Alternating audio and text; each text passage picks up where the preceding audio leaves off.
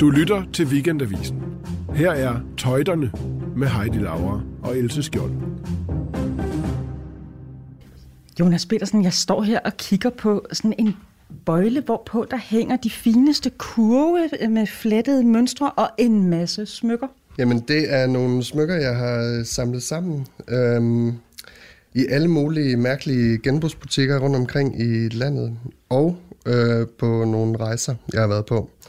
Øhm, jeg, det er ikke sådan, at jeg rejser rundt i verden for at finde smykker, men øh, jeg tager altid smykker med hjem, når jeg har været afsted. Som du står her foran mig, så har du faktisk også en fin orange kæde på, sammen med en meget smuk blomstret skjorte i sådan nogle øh, flotte, brændte røde farver. Har du altid smykker på? Ja, når jeg går ud af døren, øh, så har jeg faktisk, så tager jeg altid et smykke på. Altså om det er min øh, hvilesesring eller en øh, stor spraglet kæde, øh, så kan jeg godt lide at tage et smykke på. Vi står her foran musikeren Jonas Petersens garderobe, manden bag Hymns from Nineveh, og du er både øh, forsanger og komponist i det band.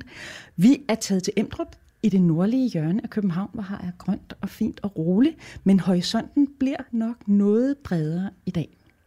Tak fordi vi må komme ind i din garderobe, Jonas. Det var bare så let. Jeg er Heidi Laura. Jeg skriver om design og mode i Weekendavisen, og med mig har jeg også Else Skjold, lektor i mode og bæredygtighed ved Designskolen i København, og om muligt en større tøjnørd end jeg selv. Velkommen, Else. Tak, og hvor glæder jeg mig til at dykke ind i den her meget farvestrålende mandegarderobe, jeg, jeg ser glemt af allerede. Sammen er Else og jeg tøjterne. Intenst optaget af tøj og alt det, som tøj betyder for os. Ofte ser man jo på tøj og mode som noget lidt pjattet. Det er kunstens tagelige kusine, og det er kultur, som er galt afmarcheret i kommersiel retning, tænker vi. Men vores tøj er fuld af historier om os selv og om vores fælles historie, og vi vil gerne forfine vores allesammens forhold til tøj. Og derfor er vi draget ud på vores garderobe-ekspeditioner for at blive klogere på mennesker og tøj. Nu åbner vi lige skabet her og kigger ind, og der er farver, og der er mønstre, og der er en, to, tre gule skjorter. Hvad Ja. er det med de gule skjorter, Jonas? Jamen, det er noget, jeg i øh, tiltagende grad øh, dyrker. Det er farven gul. Men jeg har egentlig, det er egentlig noget, jeg oplever, jeg har gjort. Øh, jeg vil ikke sige altid, men øh, altså, jeg elsker gul. Mm? I alle mulige, øh, altså, øh, altså som øh, tæpper og krukker til planter. Og jeg er vild med gul. Du er inde i en gul periode. Det er min gule periode, ja. Den har varet nogle år nu.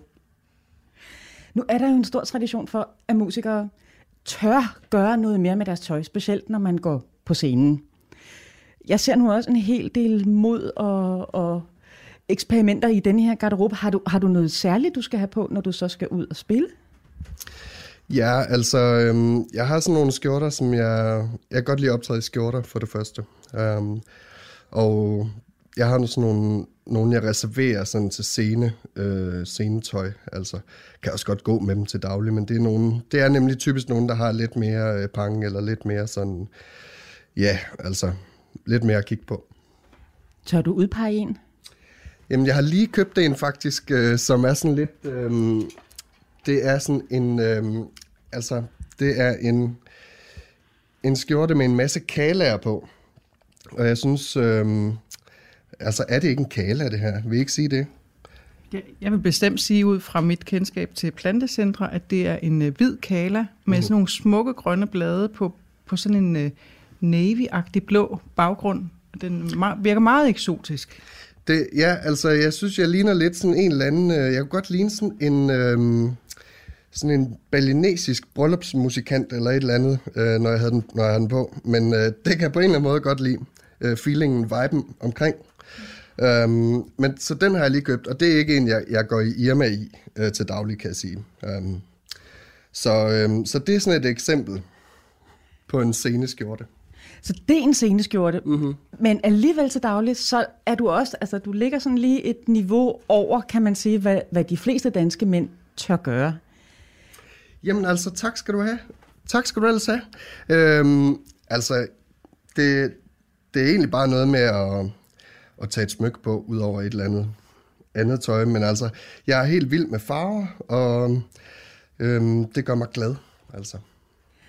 Nu kan jeg ikke lade være med at tænke på det her med altså, musikere og deres garderober, fordi der har jo været sådan nogle store, hvad skal man sige, øh, store kulturer inden for musikken, som også har påvirket mode sindssygt meget, Else.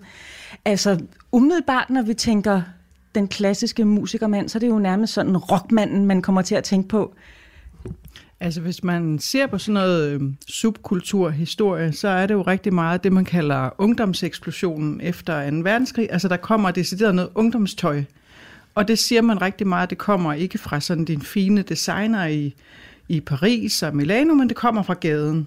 Så de første, det er de her øh, rockabillys, der går rundt med bikerstøvler, og altså Marlon Brando i den her læderjakke, ikke?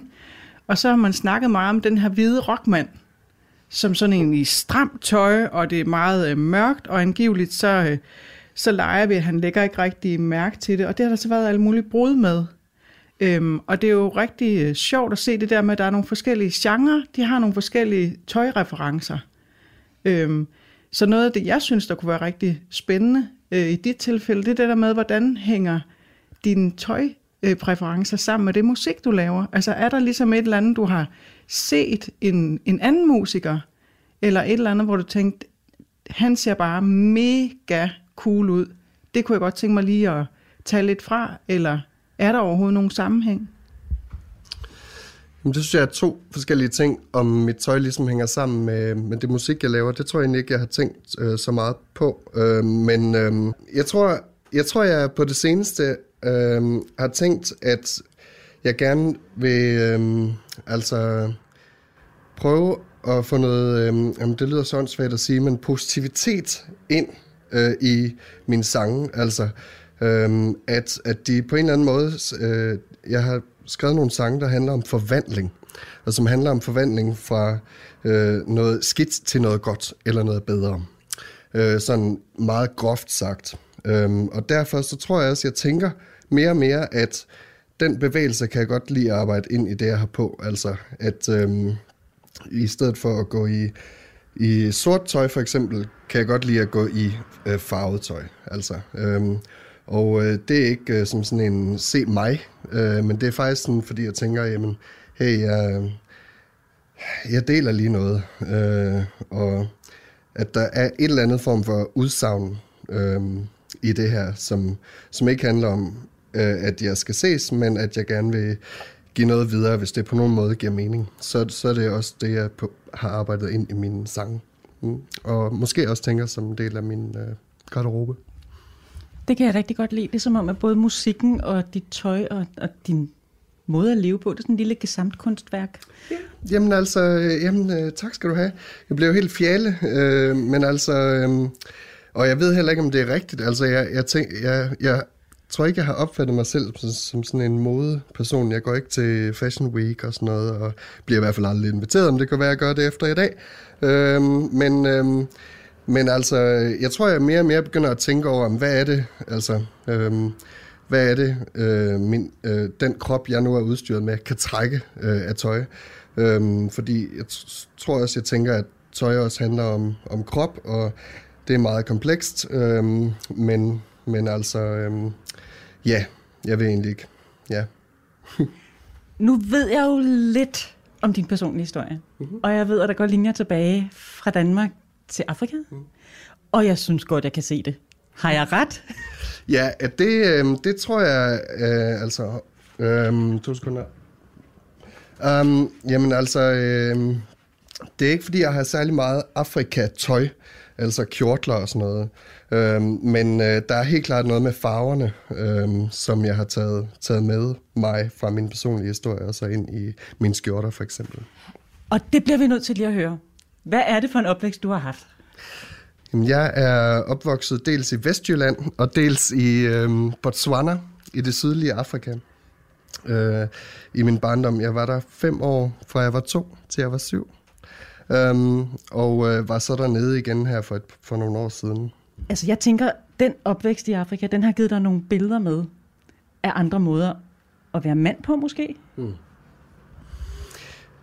Det ved jeg faktisk ikke, om jeg har tænkt så meget over. Altså, øh, men jeg har rejst flere forskellige steder i Afrika. Øhm, og sagen er faktisk i Botswana, øhm, der er det meget noget med at gå i alt for store øh, jakkesæt. Altså, øhm, og øh, at man på en eller anden måde som mand, øh, der er der sådan, ja, måske lidt sådan en gammeldags opfattelse af, at man skal udstråle autoritet. Altså også selvom det er altså nogle sygeligt grimme jakkesæt. Altså selv Øh, nu håber jeg ikke fornærmer øh, så majestætsfornærmelse, men altså sådan præsidenttyper går rundt i altså kæmpe store jakkesæt.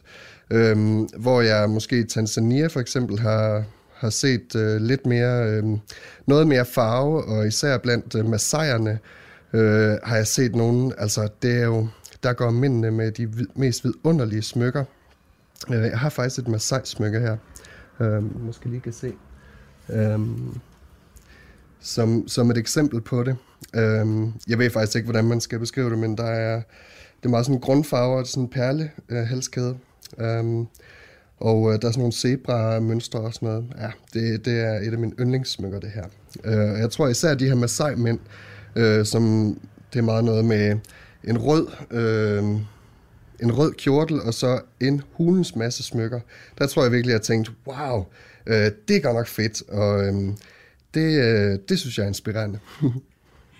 Hvad siger du, Else, til garderober, der, øh, der spænder sig ud over flere kulturer? Altså noget af det, der vi... Jeg har kigget meget på jakkesæt og den her sådan vestlige mand. Øhm, og der var faktisk sådan nogle mandeoprør i 30'erne i England, der hed Men's Dress Reform Party. Og der var ham her, John Carl Flygel, som simpelthen sagde, at vi har lavet sådan et maskulint afkald. Altså det store maskuline afkald. I måtte desværre som mænd give afkald på at pynte jer. Og det har der så været alt muligt øh, oprør mod, og særligt øh, så har hele den her afroamerikanske indflydelse på mandemåden været meget massiv.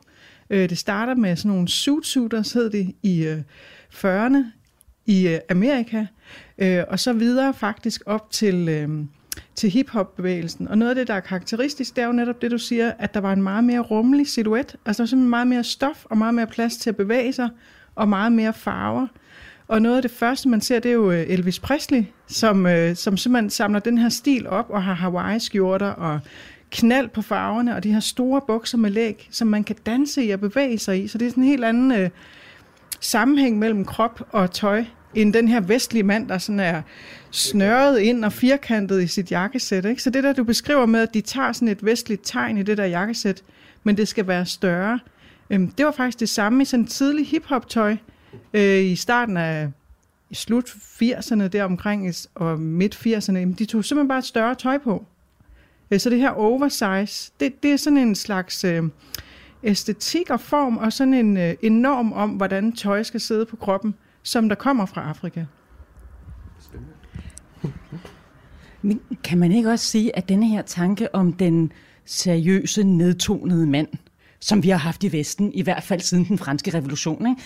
Den, er det ikke den, der er en parentes i verdenshistorien et eller andet sted? Når vi kigger tilbage, så måtte mænd vel mere, Else? Altså, øh, det er jo også netop derfor, han siger afkald, fordi det har faktisk øh, været sådan til øh, i hvert fald mange, mange århundreder tilbage her i Vesten, at det var mænd, der definerede moden, og det var faktisk kvinder, der fulgte med. Så der er jo mange ting, som kvinder går i, som simpelthen bare er sådan noget, de har lånt af mandetøjet. Altså korsettet, det var sådan noget, en, øh, sådan en øh, overførsel fra brynjen, og jamen, der er sådan forskellige ting, som kvinder simpelthen bare har stjålet fra mænds garderober. Så det kunne være, at det var på tide, I stjal noget tilbage. og det ser man jo også øh, vidunderlige eksempler på. Ja, eller måske bare, øh, måske bare deltes lidt om det. Altså, øh, altså jamen, det, det, det bakker jeg meget op om. Er der, er der ligefrem ting på kvindegarderoben, som du selv tænker, det vil egentlig være dejligt at få lov at bruge som mand? Jamen altså, jeg tror, at next level for mig, det er sådan en, en form for kjortel. Altså, og det er en ongoing øh, snak, jeg har med min hustru herhjemme. Øh, og det, altså, jeg respekterer min, min hustrus øh, holdninger meget. Øh, synes også, jeg, øh, altså, hun er virkelig... Øh, øh, hun har stor kærlighed, men også stor overbærenhed med mig, men altså grænsen går nok ved kjortlen. Øhm, men altså, det er jo simpelthen nok, øhm, altså det her noget kjoleagtigt, øhm, som øh, altså, jeg, øhm, jeg blev spurgt, om der var nogle musikere, jeg så op til, og jeg vil sige, altså modemæssigt, jeg, har, jeg er fan af sådan et, øh, sådan et ørken blues band, der hedder Tinari Wen, øh, og de optræder simpelthen i øh, kjortler og kæmpe turbaner, øh, og øh, det er simpelthen vidunderligt. Det er vidunderligt at se. Øh, så det gad jeg nok godt eksperimentere lidt med på et tidspunkt. Måske bare herhjemme. Og altså, måske er der håb, fordi det her krydsfelt, vi kalder modest fashion, som er der, hvor at uh, muslims tøj møder vestligt tøj, der er det her med de lange kjortler, det er jo faktisk ved at blive lidt trendigt. Så det kan være, at din kone, hun så lige pludselig ser nogle andre mænd og tænker, nu er det tid, det er okay, hop bare ud i det. Ja, Det kunne være dejligt. Altså, det, men altså, det er også helt fint. Øh, fordi jeg ved egentlig ikke, om jeg vil ture, for jeg synes også, det kræver... Altså, jeg har noget mod, men altså så meget... Jeg ved ikke, om jeg vil tage, tage altså, besøge mine forældre i Vestjylland med en kjortel på. Altså, no offense. Her synes jeg jo så også, at vi skal have det nørdede perspektiv med, at indtil cirka 14-1500-tallet, der gik alle jo i løse kjortler. Det var det, man gik i. Mænd var uhyre maskuline i deres løse kjortler, og det var helt normalt. Det er sådan en meget vestlig idé, det der med, at mænds tøj skal, skal snævres ind og følge kroppen fuldstændig. Så jeg synes, vi har et godt argument her, som du også... Det, det giver jeg dig lige, det her argument. Der, der er flere gode argumenter. Det vil jeg tage med øh, ind i, i de snakke, vi har vedrørende kjortler. altså, når vi nu ser kjortlen vende tilbage, og Jonas måske have sådan en lille kjortelmisundelse, øh, så får jeg lyst til at spørge dig, Else, er det, at du siger, det, der, den måske er på vej ind i moden igen. Hvad er det, der sker med modverdenen i de her år? Altså, øh, sådan som de fleste mennesker forstår mode, så er det jo, hænger det sammen med noget med kvinder, og noget med catwalk, og noget med særligt byen Paris, som jo har ligesom stået fader eller moder, om man vil, til øh, den modeverden, vi har i dag. Øhm, og det har jo været en stor brandingøvelse, hvor pariserne og franskmændene har været ekstremt gode til at sige, at moden, det har vi ligesom enret på, det skal se sådan her ud, og det er de her vestlige idealer, øh, vi kører efter. Og for mændenes vedkommende har det så især været øh, London, der har defineret herremoden med det her meget kropsnære. Det, der bare sker nu, det er, at der er jo sådan nogle kæmpe magtstrukturer, der er ved at ændre sig globalt set, og det vil sige, hvor pengene er, der er faktisk også magten til at definere, hvad er den fede stil.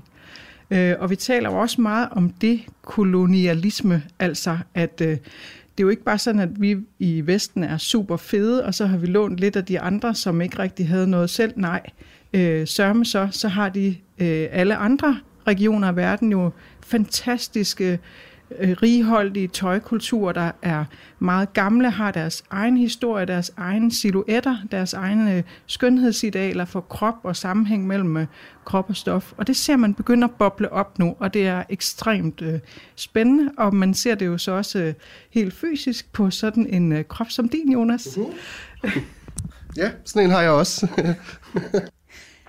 nu kommer vi jo meget naturligt hele tiden til at snakke om krop, og det der med at få tøj til at passe til kroppen. Hvad tænker du, når du bygger din garderobe om, hvad der skal være i dit klædeskab? Mm, jamen altså, øhm, jeg tror, jeg... Jeg tror, øh, altså, nu kan lytterne jo ikke se mig, men altså, jeg er en, en stærk fyr. Lad os sige det sådan. Stor, stærk fyr. Stor, stærk fyr.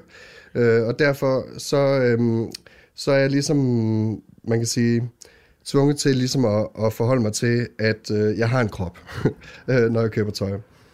Um, og øh, jeg tror, um, der er noget med ligesom at øhm, der er sådan noget, jeg tror, et begreb, jeg kommer til at tænke på, det er sådan noget, der hedder self-compassion. Okay? Øh, og det øh, lyder meget sådan coaching men det er faktisk noget, jeg tænker ind i alle mulige aspekter af mit liv. Altså det her med at tilgive sig selv øh, for det, man nu kunne finde på at kritisere sig selv for. Herunder, øh, at man har et spektakel af en krop. Øhm, og øhm, hvad hedder det? Jeg tror, det tænker jeg også på i forhold til tøj. Altså, øhm, jeg, øh, altså, øh, jeg må gerne øh, tænke, at jeg skal være den bedst mulige øh, version af, øh, af det her hylster, jeg bærer rundt på. Øhm, og øh, at øh, selvom jeg måske ikke, øh, jeg, er ikke øh, jeg ligner ikke rigtig nogen af dem, jeg sådan læser om i Euroman, øh, så, øh, så er jeg bare mig. Og det har jeg det rigtig godt med, øh, faktisk. Ja, self-compassion derude. Her slutter dagens studier hjemme hos musikeren Jonas Petersen. Men ekspeditionen fortsætter, og Else Skjold og jeg selv, Heidi Laura, drager videre mod nye garderober. Og husk altid, hvad Oscar Wilde sagde, man kan aldrig blive for velklædt eller for dannet. Du lytter til Weekendavisen. Hør alle udsendelser på weekendavisen.dk-podcast.